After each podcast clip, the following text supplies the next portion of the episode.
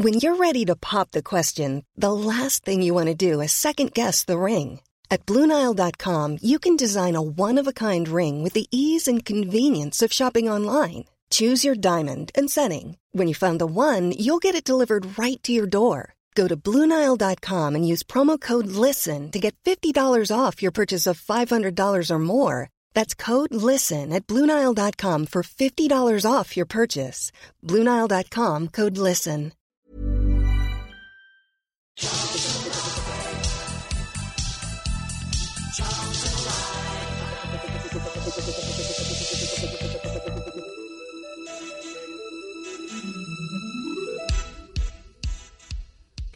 evening and welcome to Charlton Live, the big match preview. It's Thursday, the 21st of January. I'm your host, Louis Menace. Joining the studio here at the Valley are uh, Nathan Muller. How are you doing, Nath? You're not bad, mate. Living the dream, you? Uh, yeah, I've had better days. I've had better days. And uh, and uh, Tom Walling, how you doing, Tom? Yeah, all right. Thanks, Louis. Excellent stuff on uh, on tonight's show. We're gonna uh, we're gonna listen back to some some stuff from Jose Rodriguez's press conference today. His first uh, proper press conference, really, with. Uh, with the uh, the national press since he's, since he's come back to the club. We're going to go into a bit of further detail analysing something Jose said to me after the uh, the Hull game. We're going to look back and, uh, and answer to a question. Then we're going to discuss the uh, potential merits and downfalls of our new signing from Standard Liège, George Texera. Nath, what, what did you say? I said Texiera, but Texiera. I just I just said that- Teixeira. Yeah. Teixeira. with a T and then just Yeah. yeah. on It's a, the lot, end to be it's a fine. lot easier to do it in the paper, isn't it? We'll than- wait for Dave on Saturday Yeah. to see what he says. Oh, did anyone see Dave Lockwood's video on Twitter today? No, I was going to watch it. But Yeah, if I- anyone hasn't seen it, Dave Lockwood got absolutely smacked up on some sort of drugs at the uh, dentist today, and uh,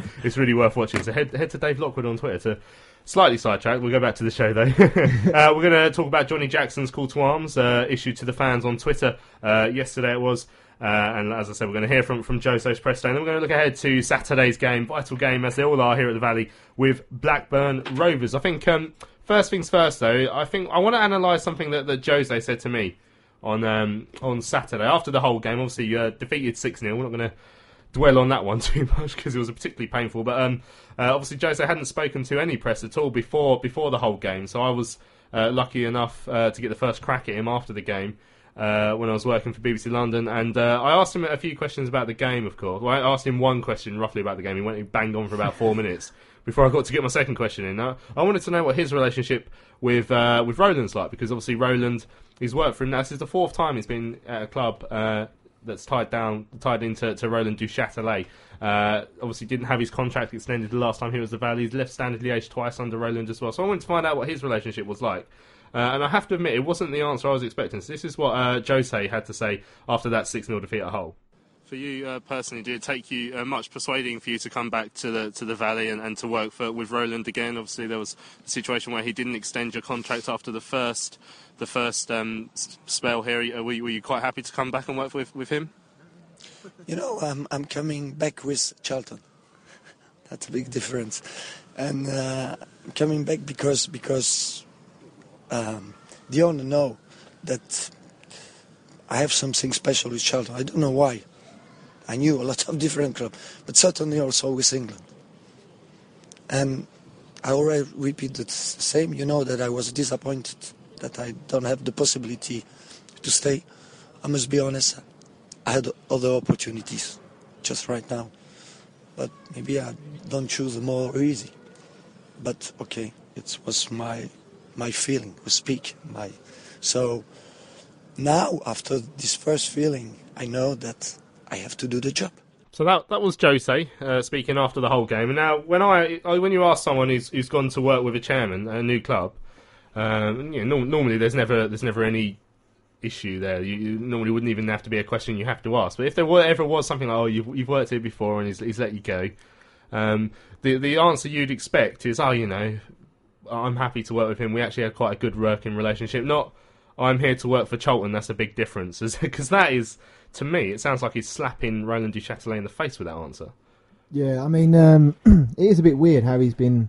Um, I don't, how many times has he been sacked? Did you say? Uh, Well, you can be at, Well, I reckon- I at least I- once, isn't he? Yeah, I've, Yeah, pretty much. He's worked. He's worked with Roland clubs four times. I think he was already at Standard before Roland took over. I was trying to work that out from Wikipedia. Yeah. I'm not certain, but, But I mean, you'd, so just by those numbers, you'd think there's some sort of element of loyalty. But the first question, if he was loyal, he would have said, "Is like, yeah, you know, me and Roland have a good relationship. He knows what I'm about, and he knows what I can bring." Blah de blah. Um, but like he said, he just straight away put said the affiliation was with the club and not not with Roland. So yeah, I don't know. It's a bit of a strange one, really. I don't really know how to take it. yeah, I mean, you can understand if if there, perhaps there would be a, a, a dislike of Roland because I think he like he is trigger happy with his managers, and I think Jose, I mean, Jose said he, he was he really wanted to stay at the Valley last time, so he could have been slightly disappointed that it didn't end up going that way. Um, but like I say, you wouldn't expect. I mean, the, the only other option you could possibly think about this is maybe it's a bit of clever PR work from Jose, and he knows. I mean, we, we, we'll speak about Jacko later on, and he knows that how the, the gap between the fans and the club is as big as it's ever been, uh, and you could even get bigger. And um, the, uh, the the the gap between and and I think Jose knows that he, he he's seen as a Roland man because he's been he's worked with Roland before. Perhaps he wanted to distance himself for that, May, maybe for the sake of just the, the, the fans and how they're going to perceive him. I think it, he's different to any of the others in the fact that he's the one Roland man that kind of won the fans over, and and it was obviously partly based on the fact that he kept us up. Um, but then you look at Luzon last year, you know, he kept us up and then he fell back out of favour again. And maybe it's just because Riga never had that chance to fall back out of favour. But Sure, he would have. yeah, if he'd stayed any longer. you would think. But one of the things I would think is, no matter what his relationship with Roland, if he knows he's going to keep employing him and he's going to be paying him, you might think that he would just be happy to accept the the sackings from you know just from a financial point of view. But like you say, he hasn't even he hasn't played it any sort of way. I think he, he comes across as quite an honest manager, and he's come out and said, "Look, I, I, he admits it. He doesn't know why, but there's something about Charlton Yeah. that he likes." And But again, that that could be the PR thing. That, could, there's two yeah. ways of reading it. I mean, I, I wrote a piece in the South London Press during the week, and I read it as I think I think Jose is a bit of a rebel, and he you know he when he was at Blackpool, he had a falling out with Karl Oyston, and I think it's because he refused to play his game. I think it is possible. It's possible that he that perhaps Charlton have snapped at a bit of des- desperation here, and, and Roland only employs people he knows, or, or you know, and therefore he's. Jose knows the ball's in his court and he can come back anyway and he can still play the game the way he wants to play it, perhaps. I mean, Yeah. there's different ways of thinking of it. I think, and we have to remember as well that part of the reason Powell went was not playing Liège players or network players, and when Riga came in, he didn't really play them either. Yeah. So that kind of lends itself to your theory that he is a bit of a rebel and he's prepared to stand up for it and and go with what he thinks. And um, yeah, we'll, we'll obviously see what happens over the next few games, and we'll obviously go on to talk about the Teixeira signing as well. But I think everyone seems a bit more comfortable with him in charge than any of the other network managers we've had, really. Do you think Jose's answer, um, in a way, gives himself a bit of power over Duchâtelet in the way that he sort of suggests, "Oh, I don't, you know, I, I don't really care what Roland thinks." So that, in, in a way, that'll mean he's not afraid to go back and answer back to Roland when Roland says, "I'm afraid we're over budget," perhaps, and it's, it'd be like, "If you want to stay in the championship, you need to sign five more players or something like that." Yeah, I mean, it'd be in, I don't, we're never going to know, but it'd be interesting to know what the, the conversation they had, uh, Roland, Katrien, and um, Jose, Jose, sorry, Jose, um, because I mean, straight away he's come in, and we've got a player, albeit from Standard Liège, but obviously Riga knows him from his time at Standard. Um, so it'd be interesting if Riga's come in and said, "Well, if I'm going to, if you're going to want me to come here and obviously try and you know work this miracle, then you're going to give me the tools to do it. And you know, within a few days, he's, he's got we've got one signing in already. I don't know if that was already in the pipeline before Jose came along, but well, um, by the sounds of it, Jose seemed seems to be his man. From, Well, from what you hear, but we heard that before about you know Naby Sarr and Yeah. Guy and I mean, considering we was all under the impression that that Roland said that the you know the transfer business had finished uh, from. We were, yeah. I think the, the wording of his statement when Jose Yeah. came in had us slightly worried, but obviously that's that's not been the case so far. And, No. I still think we need more. Oh no, without shadow, without shadow of a Definitely. doubt, definitely, yeah. Um, do do you think this comment could have back could backfire on Jose? I mean, like I say, it's very unusual to. I mean, when I when I got my my job ten years ago, whatever, I didn't turn up on the first day and just go up to like my boss and say. Don't like you. I'm here. I'm here for the company. Hate you. Do you know what I mean? Because for obvious reasons, uh, that's obviously not, not the wisest thing to do. If you um, if you talk out against uh, things that employ you, you end up not employed. Uh, I don't. I'm not so sure that it will here because he's managed to tie in the 18 month contract, which is what he wants. Good bargaining skills. Yeah, if he if he keeps us up, it's going to be very hard for Roland to let him go. He's already not in fans' good books, so it's not going to help if he then bins him out a second time Yeah, for keeping twice. us out a second time. Um, and if we do go down, you know, he's got the chance to walk away if he didn't want to anyway. Um, and he's got that 18 month contract to sit on. So I think, obviously, I, I don't think, like you say, you should go up to your boss and just say, I hate you. But at the same time, I think he's in a pretty powerful position. And obviously, it depends on how results go. But let's say we get a couple of wins and the fans get behind the team, uh, then who knows? You know, he's going to be. He's the one that's here every week, and he's the one on the touchline, and you know, fans talk, and he's going to get a lot of support, and that might make a big difference.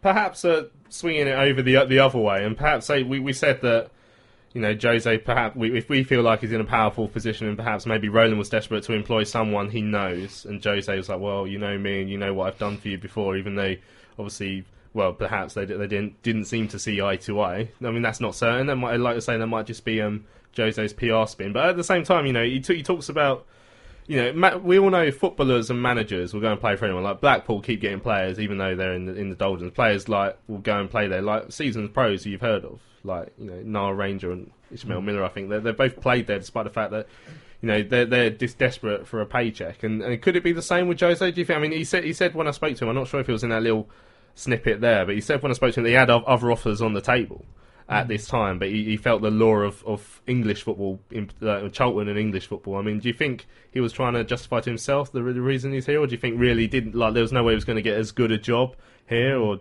d- does he really love Charlton, or does he just want to be in the in the shop window in English football? Yeah, um, I, d- I mean, to be fair, even though in the uh, situation that we find ourselves in, we are, you know, a fairly big club in terms of you know the the English game. We're one below the Premiership. You know, the Championship's considered one of the hardest Yeah, leagues in the world. yeah, at the moment, we'll take it while we can have it. But um, yes, I mean.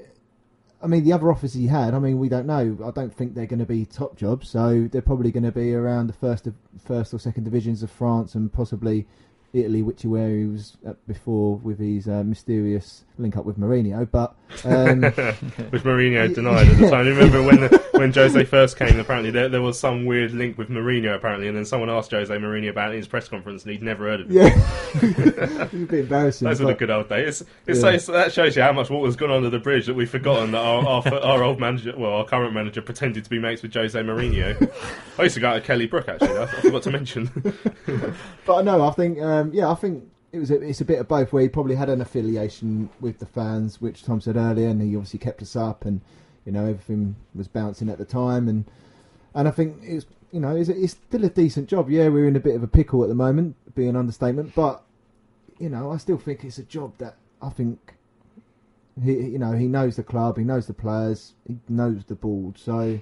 Yeah, I think it was it was always going to happen. We said uh, on one of the Sunday shows that managers, by their by their nature, are like egotistical and they'll back themselves. Yeah. And so I think he's obviously come in and thought, if I keep him up again, that's obviously going to help. And I also Yeah. think he's probably got unfinished business because he kept us up and went, and then he was at Blackpool, which was really a non-starter. Like that was never going to help. So I think in terms of English football, he's got more to prove. Yeah, I mean, I, I think English football is the place where most managers want to be. I mean, there, there, there's nowhere else. There's no, there's no other second tier, especially in, in Europe, that will mm. garner this much respect. And I think, I mean, the, the stats always say the Championship's like the fifth most watched league in Europe or something. It's not here, obviously, but Yeah. yeah. And and you, you can see, perhaps he thinks if I'm here, I, I can put myself in that shop window. I want to prove myself as a. In, in, as a manager in England, that's where I think there was a bit of desperation when he took that Blackpool job. I don't think he did his due diligence, or if he was advised, he would have advised by someone who probably doesn't really know what they're doing um, in terms of saying, "Oh yeah, go to Blackpool," because obviously everyone already knew at that point that Blackpool was a bit of a mess of a club. Yeah. Um, yeah, so interesting. Anyway, that was uh, that's us talking about Jose Riga. We'll have a bit of the Jose Riga press day stuff later on. I haven't actually had a chance to listen to it yet because it, it literally it's, it started at four and we got in here at six. So. Uh, I, I just got the audio and uh, and uh, sliced a bit of it together. We'll listen to that in a bit. But anyway, we're going to have a quick break and then we'll come back and uh, talk about our new signing, uh, whatever his name is. So am I still waiting for this world to stop hating? Can't find a good reason, can't find hope to believe in. Trejo Grant. Can he get across into the middle? He can. There's Cousins in the far post. Yeah! Come on! With a goal in the 96th minute. Charlton Live. Welcome back to Charlton Live, big match preview here. Uh, big match preview podcast. We're going to head to um, the Blackburn game in a few minutes. Right, transfer business. We've uh, we've we've delved into the transfer market in a an attempt to uh, save our championship status, and we've signed George Texeria. Tom, what did you say it was? I said Teixeira. Teixeira. That's based on some Liverpool player with the same spelling. Yeah, but for- he might be from a different part For a of the world. second there, I thought we'd done some really clever business. I thought we'd just sign someone to sign, sell him on to Liverpool for a few extra quid. Yeah, uh, when I saw that name, and you, what are you going for, Nath? Sh- Share? Well, I'm actually googling it at the moment, but it's a bit hard that you can't actually listen to it. So I'm Yeah, going to go with. T- what did you say, Tom? I said Teixeira. I'm going to go. I'm going to pronounce the X. I'm going to go Texera. Yeah, I don't need Okay. to learn how to pronounce any of our players' names Six anymore anyway, so not an issue. Um, a big, big potentially sign. I mean, we, we, we, we've had signings from Standard Liège before, of course, and we know hit and miss, hit and miss. I mean, from Belgian football, and um, but if you you look at the Standard Liège fans' reaction, although I think they did give Reza a good reaction when he came over the first time, they they seemed pretty upset to see him go. Um, it was different than Naby Sarr's reaction when he left Sporting. so I mean, I'm not. You know, I'm not saying. Um, you know, he's going to be the the next Richard Rufus or the George Costa or whatever. But you know, Well, one hell of an accusation these days, calling someone the next Richard Rufus.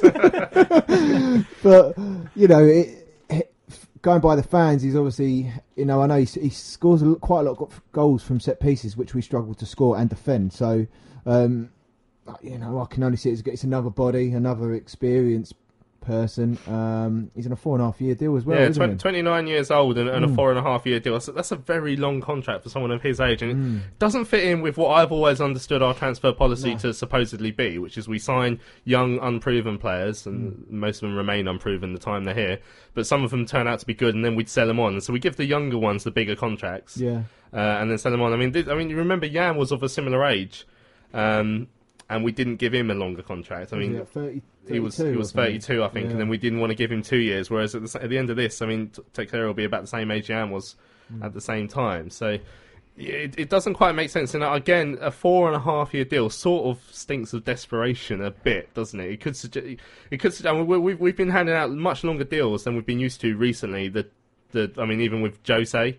With Roger Johnson and with this guy, do you, uh, do you think because of the situation we're in and because of how badly it's been managed, unfortunately, so far, that agents know know uh, sort of their, the dollar signs in their eyes light up, don't they, when they see us coming because they, they they can see desperation. Definitely, yeah. I think that's that's hundred percent right, and they know we need players in. Um, I kind of agree with you that it doesn't really fit the mold of.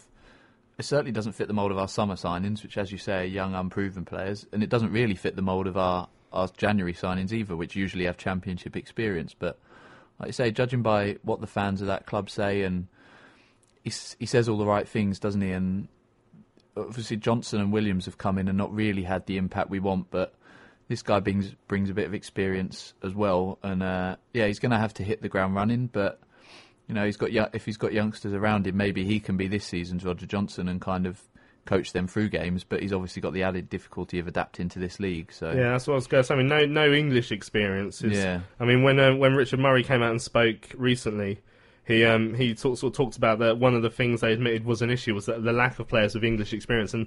And obviously, we, we have to judge each case on its individual merits, but we've seen more often than not with the players without English experience that we signed. Unfortunately, that, that hasn't worked out. So it's, it's, it's, he's really going to be thrown into the deep end here, isn't he? Yeah, I mean, do we know how much he we actually bought for? Bought uh, Undisclosed. undisclosed, right? Yeah. Okay. See, the only thing I can Which I'm starting to think might actually be the currency of Belgium, after. Because that's all we ever hear. yeah, but I think um, with obviously we all know with English players they come at a premium um, and they're going to be a little bit more expensive, um, which is I don't know which is which is probably one of the policies why they go for overseas because they might be cheaper. But um, it, like you said, it's very different from um, our usual sort of English experienced players. I don't, I can't see Reece staying past 28 days if I'm totally honest. Not that I know he had a mare on Saturday, didn't he? But um, I don't think he was the long term solution. Um, so we're still sort of low on bodies again because Paddy's out for. I know he had an operation the other day, didn't he? Yeah, So he's yes- re- yesterday was it? Yes, I know. Yeah, he's- on his groin. So I don't know how long. So that's going to be what at least three, four, at least surely. So Well, yeah, I don't know. How long does it take to heal a groin? Who knows? Oh, I don't know. I've never had a operation on my groin. I had to be careful what I said there. Um, I mean, we're look, looking at other non-English players who've come over. I mean, it's it's hit and miss, isn't it, in terms of whether they whether they hit the ground running? Because you know, I've written down a list of just five players, and they're all like. So you have got Reza, who I'd say probably middling. He's been very inconsistent. Some days he's alright, most of the time he's not. Yoni Buyens, who started off really well and then weirdly got worse as the season went on, rather than the other way around. Um, obviously Johan, who started off like a house on fire, and he got Christophe Lepoint, who um, Who? uh, started off like a house in the rain, I guess, rather than a house on fire. He He- drowned. yeah, I remember him at Cardiff. Yes. That was, an, and I think he got dragged off at half time. I think. Wasn't he playing up front? I d- mate, yeah, it was he was. Yeah, It was that was that was a specific high so point of uh, of uh, his. Uh, I mean, the high point of Christophe Lepoint's um, Charlton career was. point. It was all oh, them yeah. fans, wasn't it? oh yeah, yeah, that as well. When those fans came over from, and he, uh, he didn't even make the bench. Yeah, but um, no, it was the. I think it was the away at Blackpool. Uh, he uh, he came on as a sub when we were three 0 up, and he had a header from a corner that went just wide. So he certainly found his level. Yeah. uh, so so it, it goes to show that whereas we have said the English experience, we feel it- it's certainly important in this league, and, and managers and players talk about it all the time. It's not a hundred. It's not the be all and end all. So, you, but you ne- you never know really, especially coming in halfway through a season, being thrown in in front of what is going to be a volatile crowd on Saturday. Yeah, I think yeah, there's. I don't think any of us have ever said that there's a problem with buying people from overseas or overseas players, but it's how they're scouted, it's who it is, and it's whether they're really going to fit. So you look at someone like Johan, and he came in and he's a fast attacking winger, and he's got international experience, and he showed last season what he can do. But then you bring in someone who's more unproven, and uh, and you get the results of that as well. So you know, we talked. I- think you guys talked on the Sunday show about how how we're scouting players now, and it's that that's really the issue. If this guy's really been sought out by Jose because he knows what he can do and he thinks he'll fit into this league, and remember Jose knows this championship, then that's obviously a different type of signing. So, um, We haven't we haven't seen a Jose Riga signing before, have No. we? I was thinking about this earlier. Like, I, I think when, when he when he first came, obviously he came in long after the, the January transfer window had- had closed. It was after we'd been knocked out of the FA Cup, so that must have been about March, I'm thinking. yeah, it was yeah. And so I, I'm trying to think if he actually signed anyone. I think possibly Jonathan Obika came back on loan during that time. yeah, I think he did. I love that song. Did you? yeah, yeah. You know, a player's good when all you can actually remember about is his song rather than his actual football ability. Um, so, so this really is the first chance we're actually going to get to see to see a Jose Riga player. Yeah, and if he comes in and shores us up, then again that gives him a little bit more bargaining power to go back to Roland and go, look, I chose this guy, and look what he's done to the team. Give me some more money.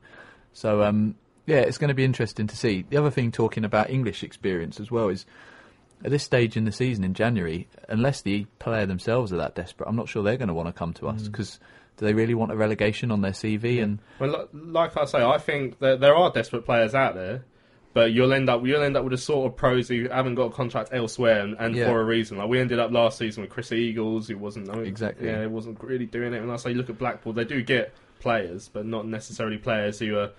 You know, who players who aren't on the books of people for a reason. And Yeah, that's- I that's- think I agree. And then I think, you know, like I say, if you look overseas and you scout properly, those players are desperate to come over and play in the English game irrespective, and they're going to be hungry to impress and and give themselves a chance to move up the league. So it's a slightly different different sort of point of view from from those players. So it comes down to who the player is when they come in. This this guy that's come in now, Teixeira or however we're going to say it, I don't know too much about him, but let's give him a chance and, Yeah. and see what happens. It's, it's certainly a risk, though, isn't it? yeah, Yeah. it is. I mean, just going back onto the uh, point that you made, Tom, about you know players not wanting to come in the Jan- January transfer window because of the relegation fight and stuff.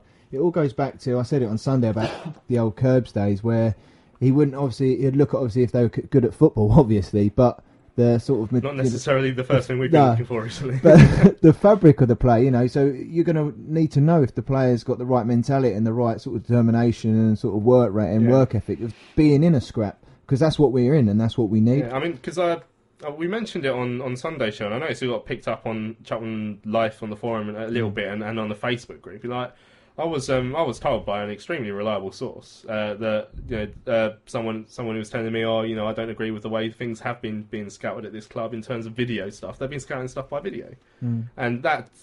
Statistics we saw like Moneyball statistics stuff. I think Brentford were doing something similar, but the problem is you don't get, like you say, you don't- you don't get that character and you know, I said I said it last week, and I, I don't want to go too deep into it because we don't know the full story. But if, you- if if there was some sort of falling out issue with, with Tony Watt, then perhaps that's something that's something that doesn't get picked up when you're only looking at stats rather than when you're looking at his temperament. I think we're a club that's built around that sort of character as well. Like we've always had certain types of players. And you look at people that are here now and have been here for a while, like Jackson and like Cousins. You know, they you can see on the pitch that they carry a different type of personality to some of the players that we've brought in. And uh, like I say, it's not because they're f- foreigners or from overseas or anything like that, but it is down to to the scouting and the type of player that they are. And and like you've both said there, you don't really get that aspect by watching a video of them and or you know seeing them on YouTube. You need to be there and you need to chat to them and you need to see what they're about. And and we haven't really done that. But but like I say, Jose knows this new signing and. So from that aspect, it is slightly different. Yeah, I say, Jose Jose does know this guy, so hopefully he knows what his temperament's like, and he knows if he's if he'll be up for the battle, and that surely is what we have on our hands here at the Valley is a is a battle. We'll be back in in thirty seconds.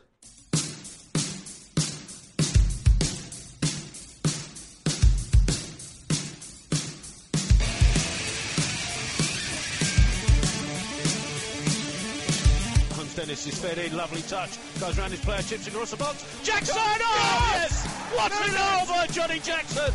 Arriving late in the box, Holmes Dennis with a pinpoint cross, and the skippers give a Charlton the lead. Charlton Live. Welcome back to uh, to Charlton Live. Right, go on, Leif. We, we've looked it up on one of those like Google text to talk things. Go on. Right, hang on. Is it going to work? I think so. They Teixeira. To share what? To share the Somewhere in the middle of what? Te- Te- Teixeira. Right, let's try it again. to shader. Teixeira. There you go. That's how we're referring to him uh, from from now on. Who are on the show. We'll In clip that, that. in, in that, in that sort of I'm gonna, I'm, gonna. I'm gonna take out that bit of audio, and We if we talk about drop it just, yeah, just drop it in. you Teixeira. right. Um, yesterday, uh, on on the Twitter sphere, uh, Johnny Jackson caused a, a, a bit of a stir, and he, he's he's come out on his Twitter, and you know I think um, he, he, well, I'll, read out the message. He's posted a message on Twitter for the Selling a little or a lot? Shopify helps you do your thing however you cha-ching. Shopify is the global commerce platform that helps you sell at every stage of your business. From the launch your online shop stage to the first real life store stage, all the way to the did we just hit a million orders stage. Shopify is there to help you grow. Shopify helps you turn browsers into buyers with the internet's best converting checkout. 36% better on average compared to other leading commerce platforms because businesses that grow grow with Shopify. Get a $1 per month trial period at shopify.com/work. shopify.com/work. Hey Dave, Yeah, Randy. since we founded Bombas, we've always said our socks, underwear and t-shirts are super soft. Any new ideas? Maybe sublimely soft. Or disgustingly cozy? Wait, what? I got it. Bombas. Absurdly comfortable essentials for yourself And for those facing homelessness. because one purchased equals one donated. Wow, did we just write an ad? Yes. Bombas. Big comfort for everyone. Go to bombas.com slash ACAST and use code ACAST for 20% off your first purchase. Fans to, to retweet, obviously a message to the fans. Uh, this is what the skipper Johnny Jackson had to say. he said, "There's been a lot of words said recently. In truth, there's been more fighting talk than actual fight. It's the job now to turn apologies and home truths into performances worthy of the badge. This is a fight we're all in together. We need you as the 12th man more than ever to get behind us from the first to the last minute. Trust me, when you're on that pitch, you'll you hear it all, and it makes such a big difference when we hear you getting behind the lads. Games like that 5-4 win against Cardiff and that last minute goal against QPR are 100% proof of the effect you have. So enough words." So that's Johnny Jackson uh, going on to Twitter, and like I said it earlier, he knows he knows the, what the bond between the players and the fans needs to be like in order for the fans to remain on the side of the players. And he also knew he also um, I mean we've seen it before when he tried he did the um uh, the refund for the the Huddersfield game, so he knows he knows what it's like, and he knows that he has to try and rebuild it. Yeah, I mean, and that's a, a typical uh, Johnny thing to do is come out and rally the troops, and that's what we all want. And you know, everything he said, you know, we all know that you know the performance of him in there, but you know, hopefully the first sort of 10, 15 minutes, you know, we can all get behind the boys, and then obviously we, you know, a performance could be done uh, for the first fifteen, and and just like the Bolton game, like we started uh, on fire against Bolton, and it was just unfortunate we couldn't obviously maintain it. But um, yeah, no, it was typical Johnny thing to do, and obviously I'll just echo what he says and just let's all get behind him on Saturday morning. Or Saturday afternoon rather. Of course, it's very, it's very, um, it is very rare, unfortunately, that we, that we do get sound bites out of the club the, these days, and so you know that you tend to get more trusted characters coming out now. So Jose obviously had a good long press day today. You got Jacko. You know, the, the, the, the, the, the, there are still people here that, that Charlton fans like, and, and that's why that they they sort of come out and, and, and talk to us. Yeah, I think his message was spot on as well. I think um, at the end of the day, it's going to be ha- you know what happens on the pitch that decides how the fans react. But with a message like that, you've got to think if we start strong and we have a good 15 minutes, not we don't even necessarily have to score, but if we show a bit of intent and show a bit of attacking flair, you know the crowd are quickly going to get one over. And like you say, he knows what this club's about. He knows what the bond between the fans and the club needs to be and what it used to be and what it has been since he's been here at times. And he obviously is trying to get us back to that and, and reassuring people that you know the fight's not over, the players haven't given up, and and that there is still people here that, that care about the club. Yeah, I mean, obviously the the only issue is um, whether it's another sort of forced storm. We, we've seen it a couple of times, and obviously the performances since that Huddersfield uh, reimbursement have, haven't been well. It wasn't any better at Hull. Um, I've somehow stumbled across. Um,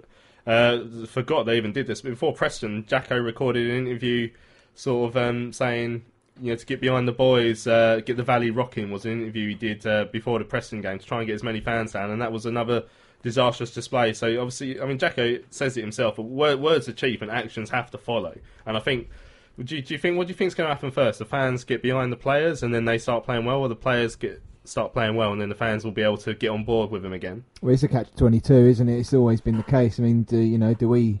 Do the fans cheer? Do the players give us something to cheer about, or do we cheer on the players? I think it's it's it's a bit of both. Really, like Tom said, we have it's not ex- we're exactly asking them to win, be winning three 0 after ten minutes or anything. It's just that bit of intent, you know, that bit of purpose about the play.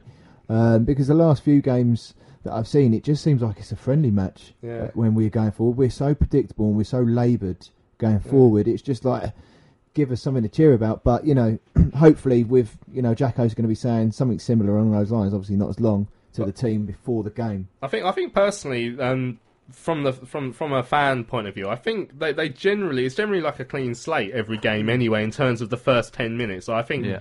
like when when the fans come out, they're norm they're normally positive. Like the fans will get the, the players will get clapped when they come out for the warm up, and then when they go back in, and you know when they come onto the pitch, of course they'll get clapped. And there'll normally be a bit of singing in the first five minutes or so. So I, I do think the, the the fans are more likely to react to the players than the other way around for me.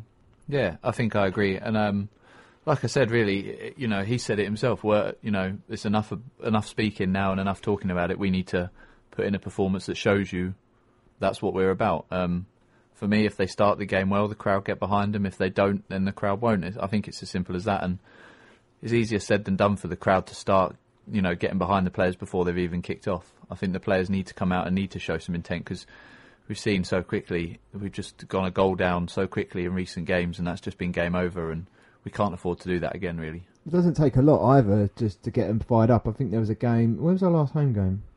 Forest. Uh, Forest, yeah. And there was, I think it was one all at the time. There was nothing spectacular going on, but there was a 50-50 and Solly came out and literally Yeah, crunched this geezer. remember. And then the whole team and the whole stadium just, just not erupted, but you know there was that sense of something's going to happen now, and that and that's all it takes for it to switch. So that's and that's I think all we're really asking for, really.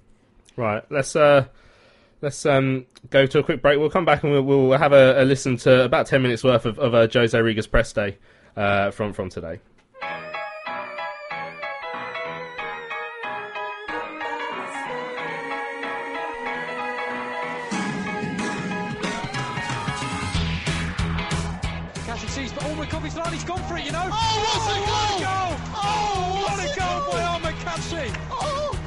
That's almost the halfway line. Unbelievable strike. That is outrageous.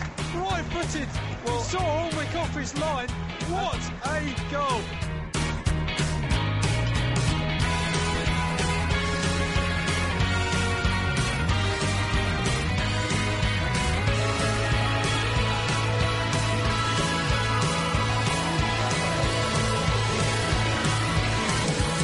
Charlton Live. Tell us how you found the first week. A lot of things to do for sure. and you remember the first experience with the team was not a good one for sure. Then it did what, what, what I did last time. I mean, try to, to have a global overview of uh, a global picture of the situation, see a lot of players, having a lot of interviews, and of course, uh, training session, and yeah, trying to do as most as possible with some priorities, not rushing everywhere without knowing what to do, and um, yeah, uh, discussion with my my staff, all all what I have to do to to take the best decision and, and, and to be more aware of the situation. And that that was my first week. Is this a bigger challenge than the one you faced when you were here last time? Let's say for sure it's a different situation, different. Um, In what way is it different? just because I don't believe that it's two times the same. and of course, because also the players are not the same anymore. Even I, I saw many faces that I already knows before, so that was good. It's not the same team, um, even not the same staff, uh, and I think not really the same situation. Is it bigger? I, I would like to think that it's more difficult, then I, I put more energy again than the first time because uh, I cannot say that um, no, it's a challenge, a normal challenge, we know what it is. No, it's not true. It's not true. I think I prefer to, to see the situation as a bigger one, tough situation with a lot of things to do, I, I repeat. So, at the start, after, it's up to me to find again the right solution and the right way and showing to everybody the right direction. It's difficult to say, but different for sure. Did you have any reservations about taking seemed to be a suggestion that initially you said no. Let's say that I, I just want to repeat what I was saying when I arrived at the club. So when I left the club, for me, I don't know why. If humans was a relation with the club, with the people working for the club, even for the player, and certainly with the competition. Uh, it was immediately something I got a good feeling. So it's clear that another this kind of challenge in another club, I'm not sure that I will say immediately yes. Here, I didn't have to to think too much because this feeling was still there. Uh, even I was busy with other clubs for sure. I have a look on championship and, and more now even about the English football just because yeah, I was in love with this global sphere and everything. So when they spoke about Charlton, I say, yes, yes, okay, okay, okay. I'm really interested, but not my interest. I don't think about me by coming here. I take a lot of risk. It's just because, for me, the the fans, the sphere was. So I just think about the club and what I can do for the club. You, you talk about risk. Yeah, every time when you take in charge a team, in this position you take a risk. It's better to start the season, no? That coming in this kind of situation, as I took the risk the first time, I mean. But trying to succeed in challenge is is not something. Not that I think that that the best one or and everything. No, no, I don't have any pretension about. I just think that I'm so really committed with the club, so really concerned by the club that, yeah, for sure, I think I can do it again. You kept them up last time you were here. What is it going to take to do it again, though? You know, the most important is um, first to see the reality as I explained to you, to see what we miss actually, what I can bring, what's the right balance in the team and everything. A lot of things can do the difference, and also all the people who, love Charlton, we have to be behind the, the squad, the staff, and me to do the job because alone I can do nothing. I just want to to take everybody with me, and I don't like promises. Promises it's easy to, to do. I just want to to do it by acting. That's be effective. In which way? How? When? No, just concentrate on the moment. What can we do for the next game? What can we do today to be able to compete as we want to compete next game? And then one step forward, one step forward, and build on it. What do you say to the fans at the moment? They're, they're not very happy with the direction that the club is going in. They're not very happy with the current owner, certainly. Now, for me, I'm I'm the manager, and I'm just focused on on what I can do. I mean, do, you have a message for, for the fans? one thing, one thing, one thing. If we can have the same relation that we we had the first time, because we need them. We need this 12 men. We need this commitment. We need, we need, sure. What they have to be sure that I'm here because I'm like them. I like Charlton. I want to do something for Charlton. That's it. That's it. So be with us. After the rest, you know, it's not sportive, but about what we have to do. For sure, we need their help. You know, it's a big difference to be to be support or not. But I have a lot of confidence in them because last time I remember that they really do their job, if I can say. And it was even more easy for us to do our. How would you describe your relationship with the owner? Um, it's not the first time you've.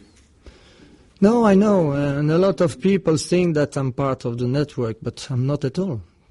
No, because I, I went in other places. Um, and even the last time in Standard, it was the actual owner who asked me.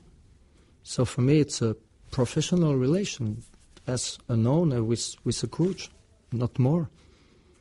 The, f- the first time is I had two years contract in Standard. I, I, I left after one year. I mean, it's not something else that an owner and a manager. I want my freedom, let's say. I'm a self-made man. I'm alone. I have even no agent. So, okay, he's sure the boss of the club, and I want to be the boss in my dressing room. From what you've seen so far this week, um, is the squad good enough to stay in the championship, or do you need to bring more players in? For me, there is two things, and I, I will repeat what I said the, the first time. When I step in the dressing room, I told to the player that we are not maybe the best player, but for sure we are certainly not the worst one.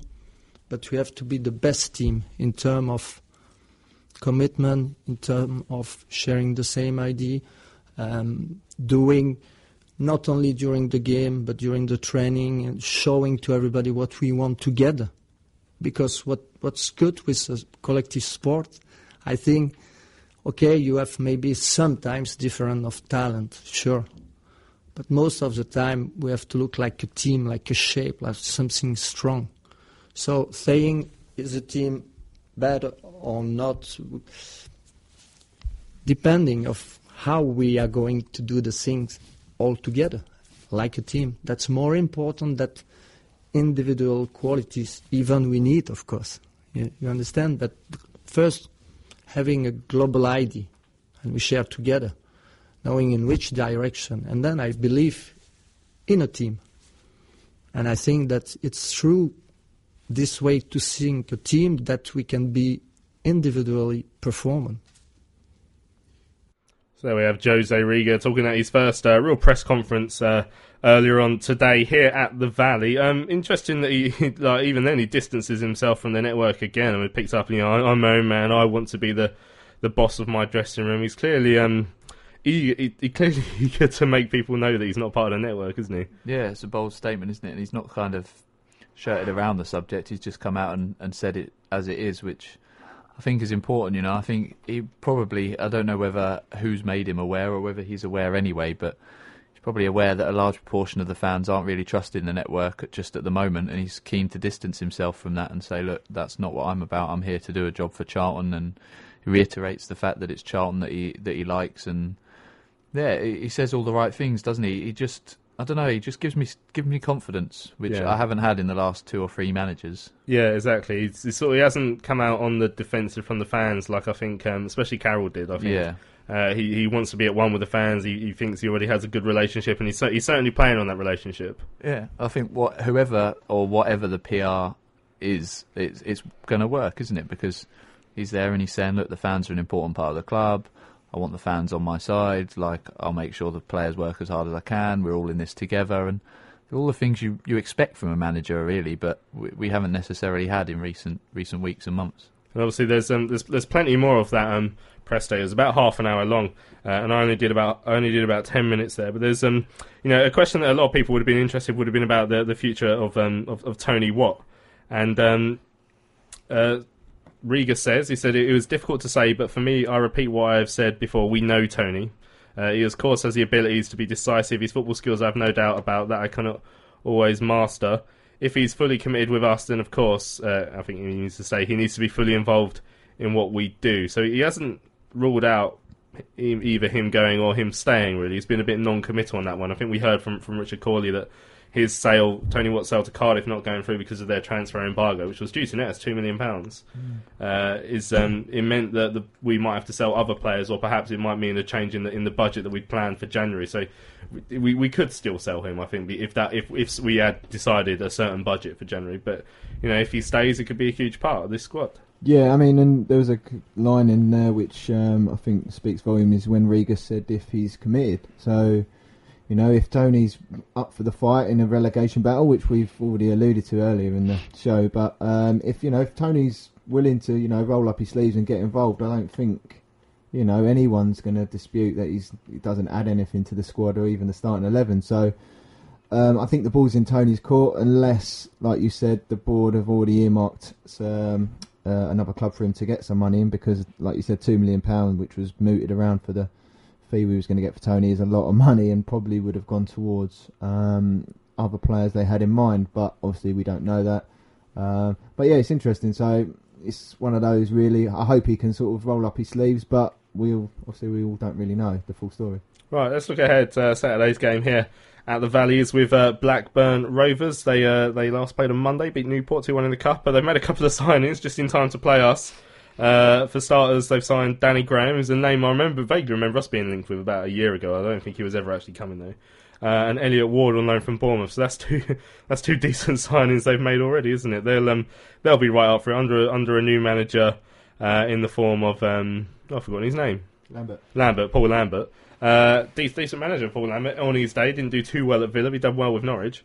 Yeah, decent manager, and like you say, decent signings as well. I don't don't know so much about Ward, but Graham, you would think he's got something to prove because you know his previous club, he's not really not really kicked on and got the goals that perhaps they would want and he would want. So, you know, to drop down a level and show that he's got something to prove, I think is is a big statement. You know, they've missed Gestede since he left, and Rhodes has kind of been left to do it all on his own. So Hmm. that's going to help him up front. But I think it seems like every week we've been coming in here and saying it's a tough game, it's a tough game. You know, we can't get much tougher than this. But I think Blackburn is one of the ones where we probably don't say that. You know, they're Yeah, not in they're- the best run of form themselves, and it's one of the ones that we're going to have to earmark of trying to get something from. I think. Yeah, haven't won since uh, in the league anyway since Friday the 11th of December when they beat Rotherham 1 0. Since then, you know, on the road they've lost 1 0 at Reading, lost 1 0 at Bolton, lost 1 0 at Cardiff, uh, lost at home to Brighton, a Brighton team that themselves aren't on great form at the moment. Drew with QPR. So, like I say, there's a possibility in there. But, uh, The Charlton lineup's going to be interesting. I, I,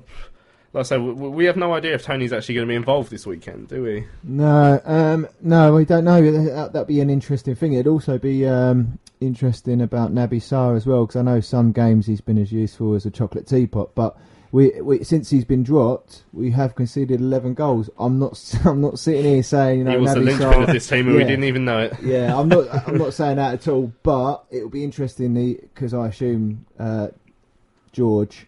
Uh, I ain't even try. George is going to. Par- I would imagine he's going to partner someone. Yeah. Um, Do obviously. you think he, he could I- get thrown straight I- in? He's played 16 games this Yeah, season, so he's, it's not like completely out of match practice. No, so I think George will be. Play- uh, it'd be interesting to see if he plays Naby or um, Lennon. Roger. Yeah, Or- or Lennon. I, Or I- Lennon. I, think he probably would play Roger if I had to stick my neck on the line. I think Yeah. he'd play Roger, but.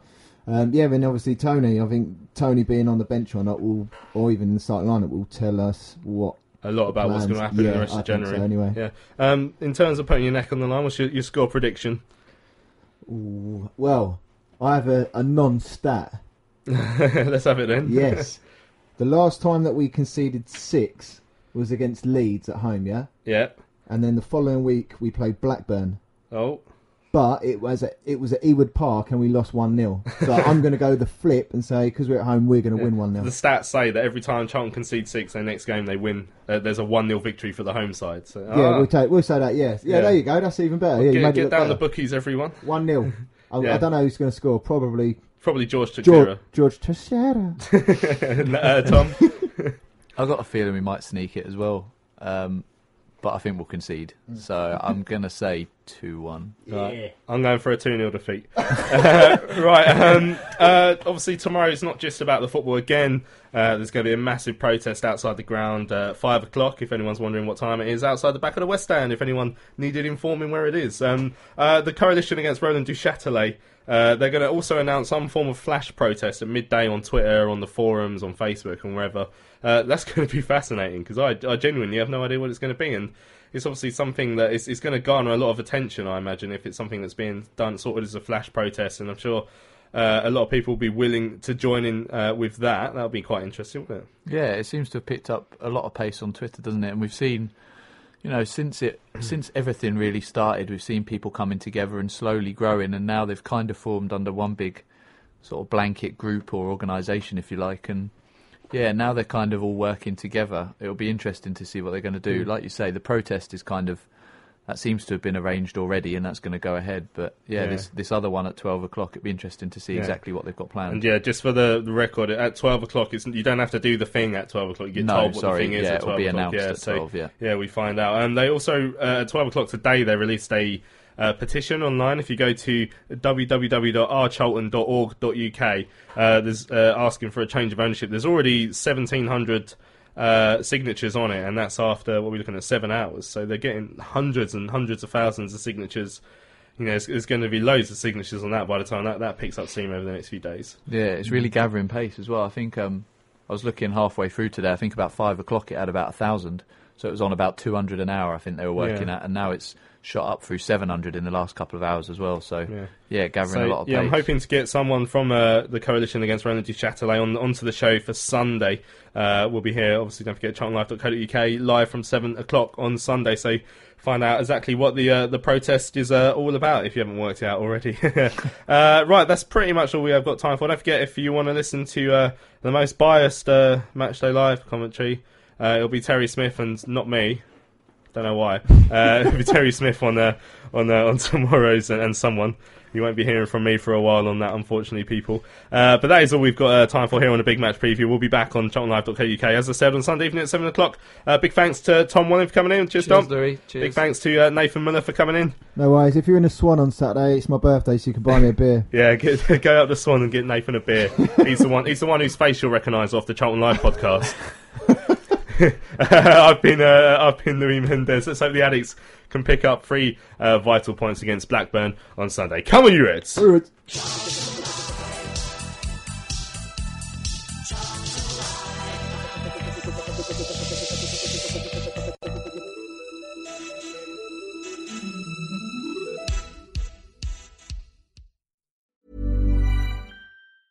Hi, I'm Daniel, founder of Pretty Litter. Did you know cats tend to hide symptoms of sickness and pain? I learned this the hard way after losing my cat, Gingy. So I created Pretty Litter, a health monitoring litter that helps detect early signs of illness by changing colors, saving you money and potentially your cat's life. Pretty Litter is veterinarian developed, and it's the easiest way to keep tabs on your fur baby's health right at home. Go to prettylitter.com and use code ACAST for 20% off your first order and a free cat toy. Terms and conditions apply. See site for details.